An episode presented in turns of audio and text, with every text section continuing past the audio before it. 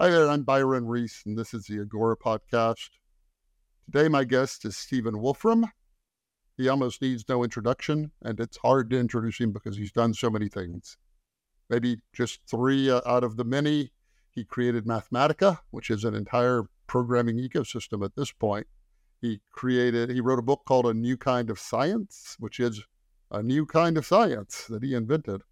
And uh, and he has something called Wolfram Alpha, which is an answer engine that, that he created as well. I've known him for many years. It's it's always great conversation with him, and I'm grateful that he's joining us on the podcast. Stephen Wolfram. Welcome to the Agora podcast with Byron Reese, as he talks with great minds about what they're working on, what problems they're solving, and what passions drive them forward. Enjoy the show. I've been reading lately, listening to your thoughts on AI governance, and you made some really interesting observations. You said you were disappointed uh, with the state of kind of the conversation around it, that it was the nexus of three issues, which are ethics, policy, and technology.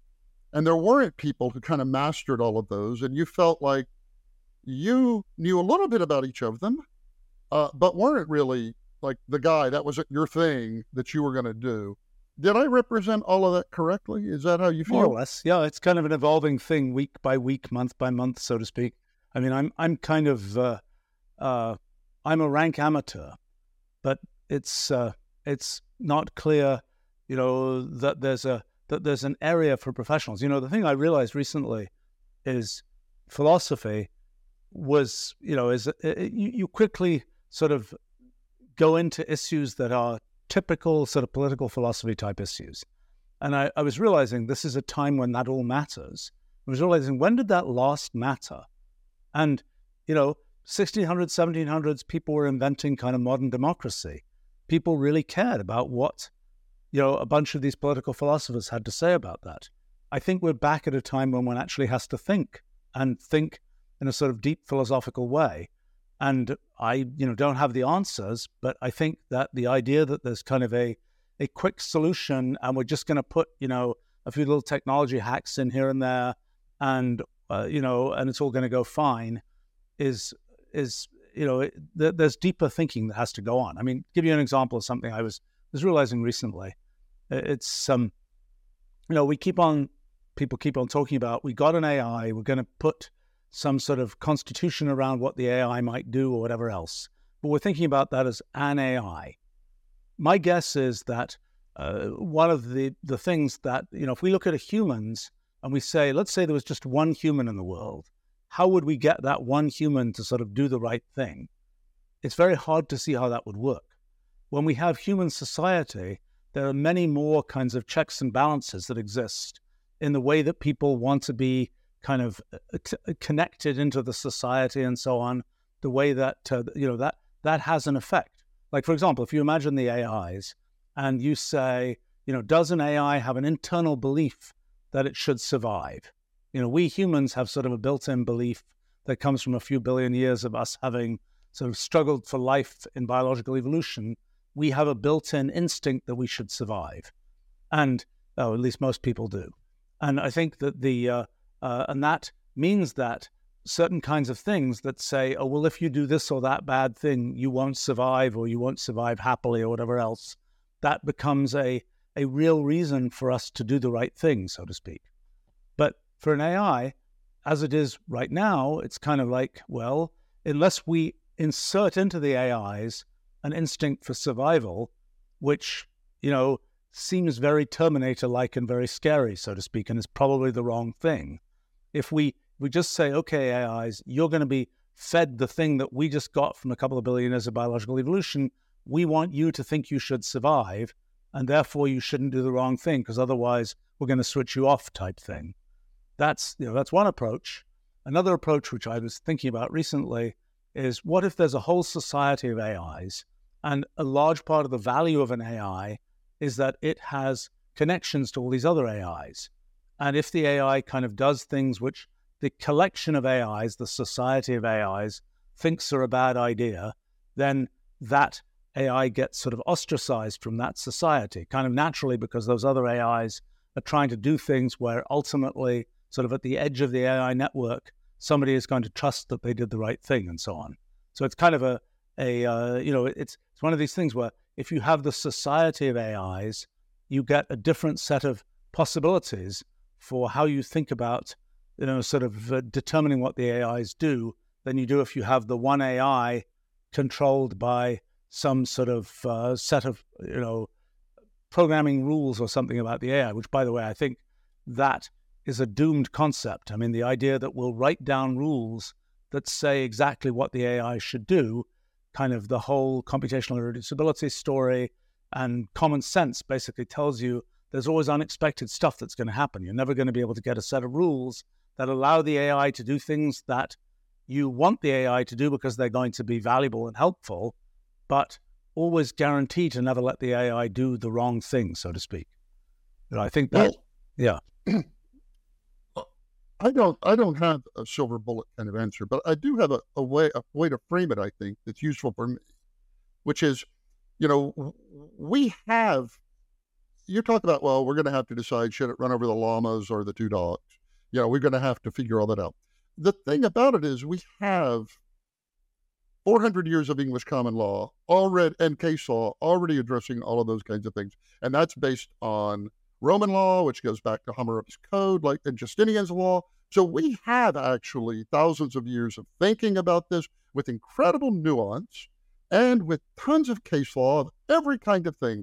And I think the idea that somehow we have to put all that aside and that this is new is incorrect. And so the way I think about it is when you ask people like, oh, think about what it would be for an AI, that's very alien to them because they don't know what that is. So I think it's all going to boil down to analogies that we use to tap into all of that common law history. So let me let me just say one real quickly, which is I think eh, sometimes AI is a zombie, sometimes it's a malevolent genie, sometimes it's a calculator, and sometimes it's a stick of dynamite. Let me just take one of those, a malevolent genie. So you know the genie thing, which is, uh, you know, you get three wishes, and like every wish you make uh, somehow gets twisted. So it's it's obeying it, but in a way you did not intend.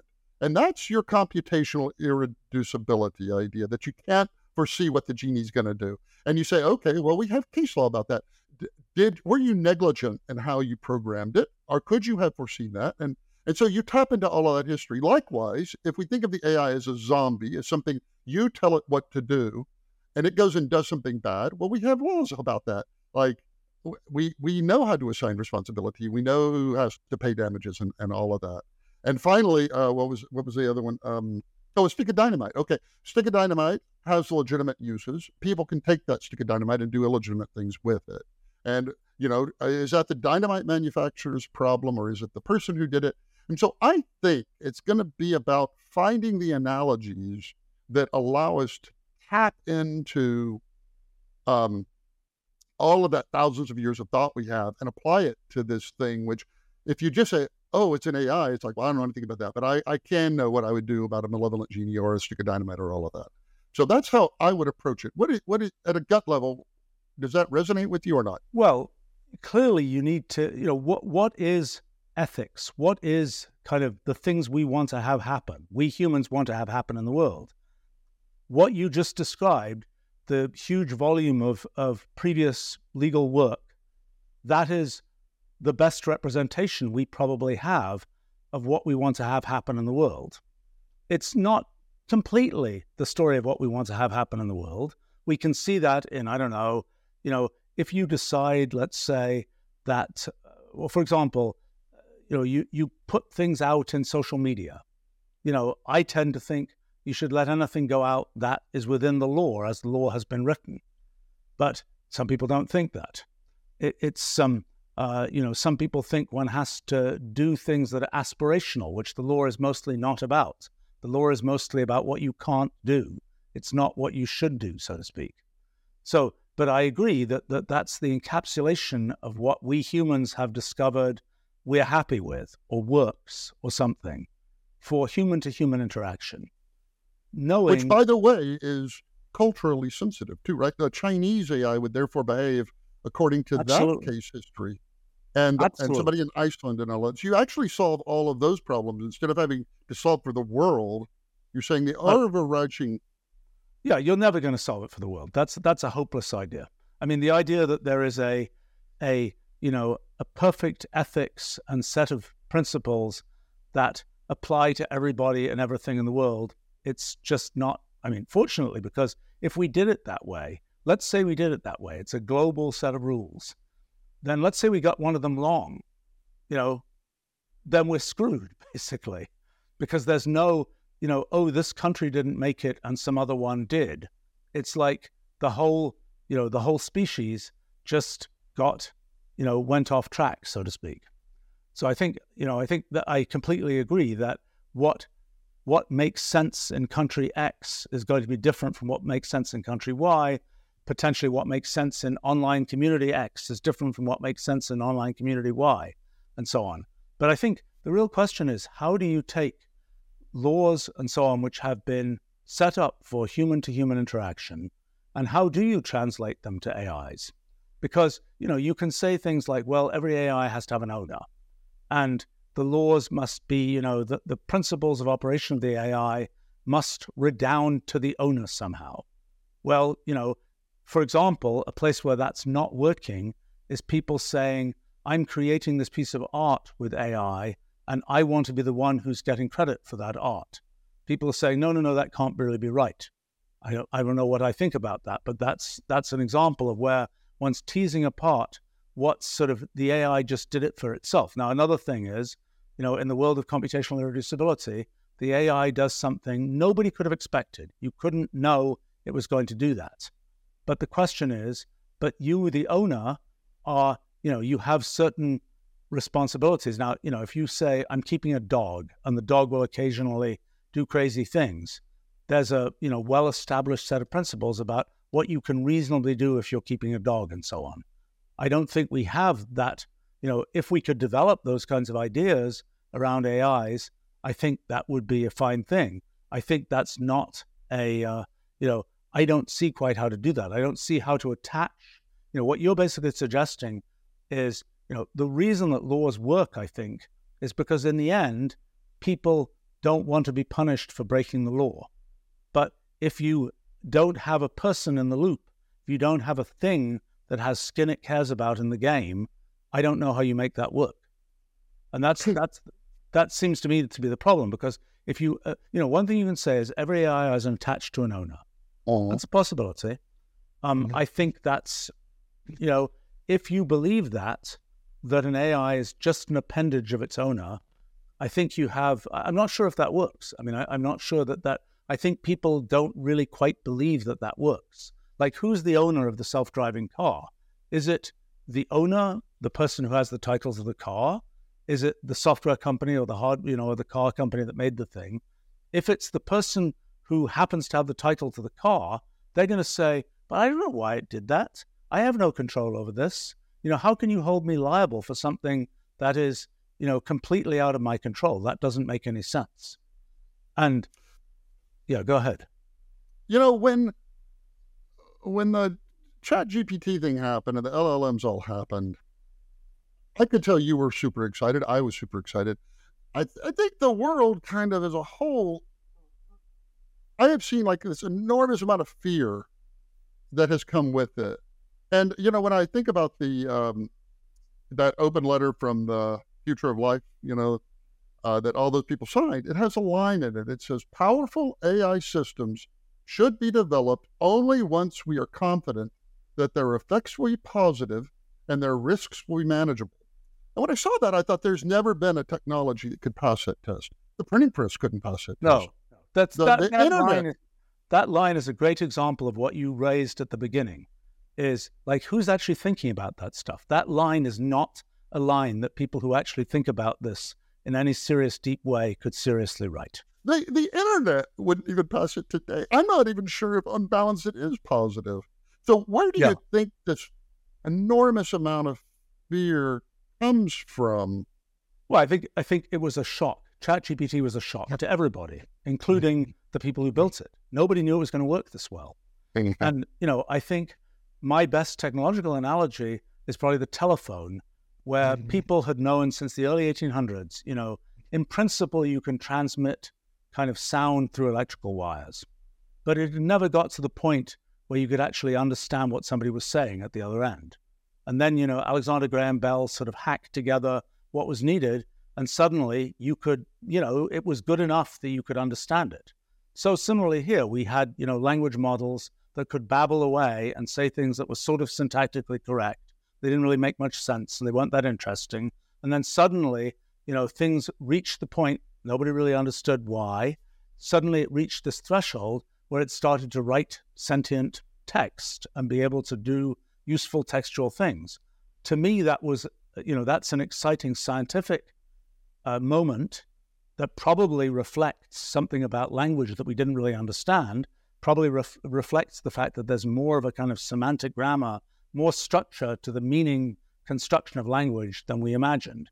It's something where I kind of feel like it's almost embarrassing. It's like Aristotle almost started talking about this. He got far, he got logic, and he almost started talking about things that would sort of generalize logic to other kinds of formalized thinking, but he didn't really make more progress on that. And it's been kind of dropped for a couple of thousand years. And now this this AI comes along it's kind of waving this big flag saying, yes, you know, human language actually does have more structure than you thought. And I think that's, uh, you know, to me, that was sort of an, an exciting scientific thing. But I think also, you know, for people in general, it was just like it was a moment when something happened. It wasn't a gradual thing. It was a big surprise. It was something where there had been this sort of belief that kind of the knowledge worker class was immune to any kind of automation. You know, who's going to automate writing the brief or writing the essay or the report? Mm-hmm. And then suddenly it was like, oh, this is going to get mm-hmm. automated. Now, probably mm-hmm. if people had mm-hmm. followed up post Aristotle, everybody would have known that that was going to get automated, but we didn't. So it was a kind of a big surprise. And when you see that, you're like, oh my gosh, what else is going to get automated? You know, the thing the thing is, is that you know. I've had podcasts and I've had people come on for 10 years saying, you know, oh, we're going to lose all these jobs. It's going to happen any minute. And as far as I can tell, I can't think of a single job that's been lost, a single one that's been eliminated in the last five to 10 years. Not one. And I've spent a long time trying to figure out the half life of a job, and I think it's 50 years. I think we lose half of our jobs every 50 years. And I think it's great because it's we, we create new jobs at the top, destroy ones at the bottom, and everybody shifts up. And that's how come we maintain full employment and rising wages.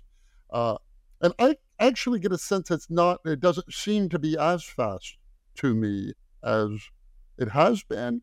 Can do you have that sense? Everybody's always like, "Oh my gosh, this time is different." Okay. But do you have any sense? Can you think of any jobs that have been eliminated in the last five or ten years? You know, I did a bit of a study, you know, a few months ago of looking at the last 150 years of jobs in the U.S. You perhaps have done similar studies. you know, there's there's data going back to the 18 about 1850 of you know mm-hmm. you have to reclassify you know the jobs that uh, the name you know a chain man for example that job category doesn't exist anymore you know, uh-huh. that job has been lost. That was a person who helped surveyors with chains and so on. But you know what you find over and over again there is you find something which was a big job category like agriculture, and it disappears. But the very automation of that job category creates the possibility of many new categories of you know people having I don't know food distribution you know companies and people doing this and that and the other. I mean, I you know what I think one sees, and, and I think one sees it around the world, is that the more developed an economy gets, the more fragmented the kinds of jobs that exist get. And I think, you know, with this automation, I have no doubt the same thing will happen. No doubt that there'll be a bunch of new categories of jobs, you know, whether they're prompt engineers and AI psychologists, or whether they're people doing, uh, I don't know, you know, auditing for of AI-ness of things, or whether they're AI philosophers or whatever else. They're going to be a bunch of new job categories created. And I think the way to think about it is that this question about, you know, you have a job that gets very well defined, it gets very mechanical. And once it's very mechanical, it can be automated, and it is eventually automated. And then there are jobs that open up where they in- involve choice, you know, where somebody has to decide what exactly is, you know, you're a prompt engineer, what kind of thing do you want to achieve? Or you're, you're an AI ethicist, what do you want to achieve? there's a bunch of choices that have to be made which are necessarily human. And, and so that ends up being a thing that requires, you know, you have to pour humans into that. You don't, and, and eventually over time, perhaps that job gets well enough defined that it can be automated. And then you go through the cycle again. But yeah, I, I agree with you that, I mean, there certainly are. I, I, you know, from the job categories from 1850 and so on, there definitely are categories that just don't exist. I don't even know what they are anymore. But but they, you know, as a as a broader thing, they, you know, what what happened, I think, repeatedly is something got automated, and in its wake, a bunch of new opportunities were opened up, which create new jobs, and in the end, the place where humans are needed is where human choice is needed. Mm-hmm. You said in a recent interview that um, these advances are kind of step functions that we got image recognition down and then it hasn't really gone. And then we had the LLMs and, and yeah they're going to get better but it's not going to it doesn't necessarily be that. Do you think the gating factor in that is the, the minuscule size of the internet? Like if the internet had a hundred times more history of you know of blog posts and usenet a hundred times as much would it be qualitatively better? Or is it like, no, we have enough data? Well, I mean, there is more. You know, there's there's there's archival internet stuff that hasn't been used in the training of LLMs. There's and there's you know there's the uh, uh, you know deep web and so on, which is probably hundred times, and the you know the archival stuff is probably at least ten times what's been used in the training so far. So there's you know there's a couple of orders of magnitude more. I will be surprised if it's qualitatively different. I think what's happened here is the LLM has sort of discovered this kind of semantic grammar. The that I don't think it's that complicated. I think its way of implementing the semantic grammar is probably rather inefficient, but at least it's managed to discover it. I mean, imagine you were discovering logic. You know, you could go through, you know, Aristotle could have gone through, I don't know how many speeches he listened to to come up with logic, so to speak. You know, maybe it was a thousand.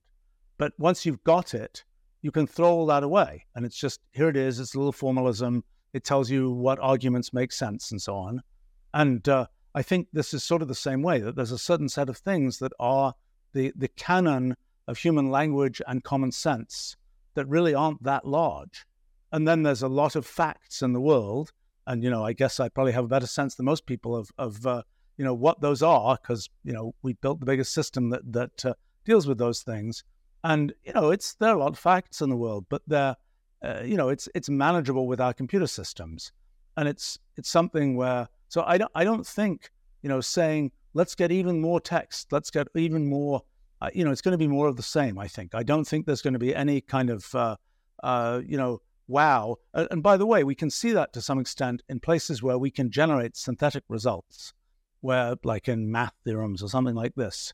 It doesn't seem to be, you know, there's a certain kernel of how humans pick their math theorems or whatever, and then going beyond that and saying, let's throw in a gazillion more. Well, actually, the other issue with that is that as soon as we're, uh, you know, that people say, what will the AIs do? You know, let's say we let the AIs kind of have their have their head do whatever they want to do. What will they do? Well, they'll do all kinds of things potentially.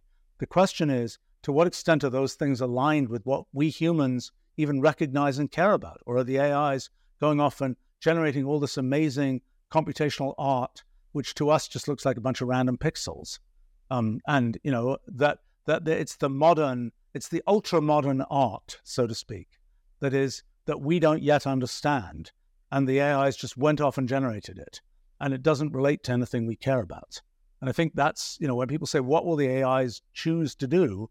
Well, there's sort of an infinite space of things. You know, one I did this study recently looking at generative AI uh, kind of imagery and uh, asking the question, what fraction of the space of images that can be generated by a generative AI that's been trained on human images, what fraction of those images are associated with concepts that we actually have so far? Like, you know, I had the example of a cat in a party hat. There's a kind of island in this sort of space of possible images that we recognize as something like that. So my estimate is that about one part in 10 to the 600 of the space of possible images com- consistent with the kinds of things, even consistent with the kinds of things that we humans have put on the web and so on. Only one part in 10 to the 600 are kind of concepts that we've already got names for. Everything else is kind of this interconcept space of things that we humans have never explored, don't have words for. You know, we might in the future, our civilization might, you know, go in a direction where, yes, that counts as art now, which it didn't before, so to speak. But you know, there's a there's an awful lot of room there, and there's an awful lot of room for the AIs to go off and do things that are sort of sort of in, uh, consistent within themselves, but which have kind of no attachment resonance connection to us humans. All right, two question, two two final questions. You know, there's this long been this debate about the nature of language, whether it's innate, which is kind of the Chomsky view, uh, or whether it's like completely created. I, am a, I'm a Chomsky. I think I, I follow that way, and I think that ChatGPT, broadly speaking, would support it because I only say that based on what you just said, which is evidently there's a structure to it that that we were maybe not quite privy yeah. to. Would you? Yeah, no, absolutely. Any... I think yeah. that um, you know if you have a thing that is basically a neural net that has a certain way of operating, it's going to have certain kinds of things that it can deal with, and you know that includes language as we set it up, and you know whether there is a uh, I don't know whether we, you know, I, I can't tell you that language as we have set it up is the only conceivable way of achieving that kind of communication. But I think it is the case that that way of, you know, given a neural net, I don't know how many different ways there are it could be set up. But it's, you know, that's another constraint on how it's set up. I mean, I think the thing about language, for example, composability in language, the fact that there are words that can be taken out, disembodied, and stuck in somewhere else and still are useful is far from obvious. The fact that that, but it is incredibly fundamental to the way that our kind of thinking processes seem to work. And if you don't allow that, if you say every word is its own thing, you'll never, the same word will never mean the same thing twice. You've kind of, you know, you've got something very different from our current way of, of communicating and so on. You know, I, I think at a very sort of uh, weird kind of conceptual level, I've kind of realized that the way that particles like electrons work in, in space time, in the physical universe, and they kind of transmit uh, sort of information from one place to another in the physical universe, I kind of see words and these kind of disembodied sort of things that can that, are a way of sort of transmitting information across rulial space. I mean, an electron, what's notable about it is you'd have an electron in one place, you move it to another place, it's still kind of the same electron. It's not obvious it would work that way.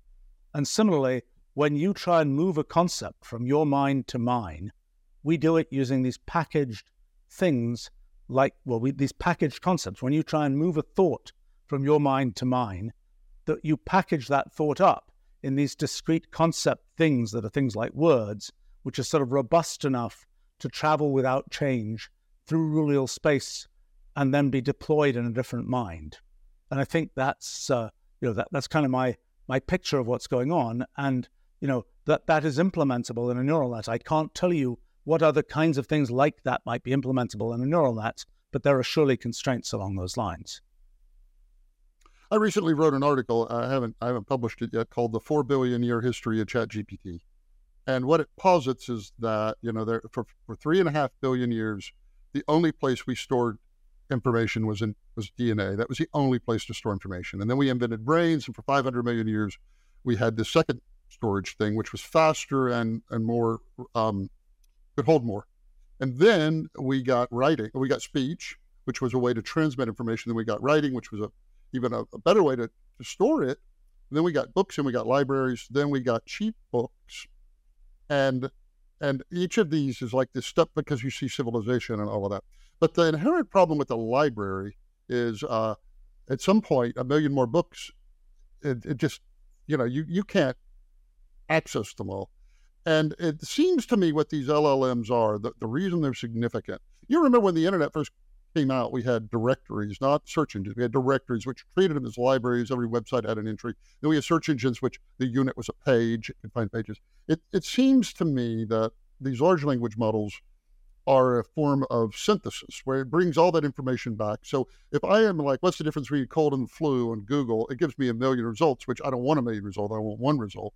And it seems like to me that's the kind of philosophical significance of these LLMs is they try to consolidate all the information so you get just one answer and not a million. Do you? Well, I think there's there's something to that. I mean, I, I tend to think, and perhaps because of some of my life working on it, that kind of the computational language idea, sort of formalizing the world in in a computational formalism, is a pretty significant thing. I mean, I think that you know, in your sort of long history of how one stores knowledge, uh, you know, I think the, the the the invention of language originally by our species, or give or take, um, was uh, you know that was pretty significant because it allowed one to sort of formalize things about the world rather than just pointing at that pointing at that thing. You could say a rock, and you had an abstract representation of a rock. And then we got things like logic, and we got mathematics, which is another kind of type of formalization of the world. I mean, I claim that computational language, while not yet, uh, you know, properly appreciated, is kind of a very important formalization of the world. And I think that LLMs are, you know, they're a slightly different thing. They are, you know, it's like, well, you can use logic and mathematics and you can conclude things about the world that are not quite the same as what a person would conclude kind of off the top of their head. Um, you know, that's that's um, what LLMs are doing is kind of doing what humans do quickly, so to speak. They're not doing what we've now learned formalism can do in a giant tower, so to speak. But in terms of, you know, are LLMs a good encapsulation of the average human and what the average human knows and how the average human thinks about things? The answer is yes, basically. I mean, it, it you know, and and I think probably, uh, you know, there's a it's an interesting point that there are things where you say, well, what does the, what's the average conclusion? I found it very useful to to be able to go to an LLM and say, hey, what's the you know what's the conventional wisdom about this? Uh, you know, what we don't yet see in LLMs is what's the spread of wisdom, so to speak. LLMs right now are concentrating on the kind of statistical average of this is the conventional wisdom, so to speak. Um, and probably with similar methodology, we'll be able to see something about the distribution of, of conclusions and things like this. But I think, you know, I, I, I kind of, well, I, I, I tend to think that what we've got in an LLM is a good encapsulation of the conventional human, so to speak. One of the things that happened over the last 300 years, 2,000 years, or whatever, is that we realized that there was this kind of computa- ultimately computational idea of formalism that lets us go beyond what is the mere human capability. And what you know, the issue with that is it's both it allows us to build tall towers that are far beyond what we can do with our minds, but also those towers may be things where we say, well, that's a tower. I don't care about that tower. That's a, you know, that's a separate issue is whether the towers we build that way are towers that we humans with the current state of what we're like as humans with brains and our neural nets and so on, whether what you know we might not care about those things. Maybe in some future human that is sort of fused with this kind of computational tower will be like, of course you care about that. You know, we we you know because somewhere in the thing that we count as us is a thing that contains that kind of computational capability in addition to containing our sort of base neural kinds of capabilities. Wow, that was great. I love talking to Stephen Wolfram. This is probably my seventh interview with him. And every time I learn so much. I thank you so much for listening. Please share this with anybody you think might enjoy it as well. Be sure to like or follow us. I'm Byron Reese. This is the Agora Podcast, and goodbye. If you like what you heard today, please take a moment to like, comment, and subscribe so that more folks like you can become a part of the Agora. Visit ByronReese.com for more information about each episode and to learn about Byron's forthcoming book, We Are Agora.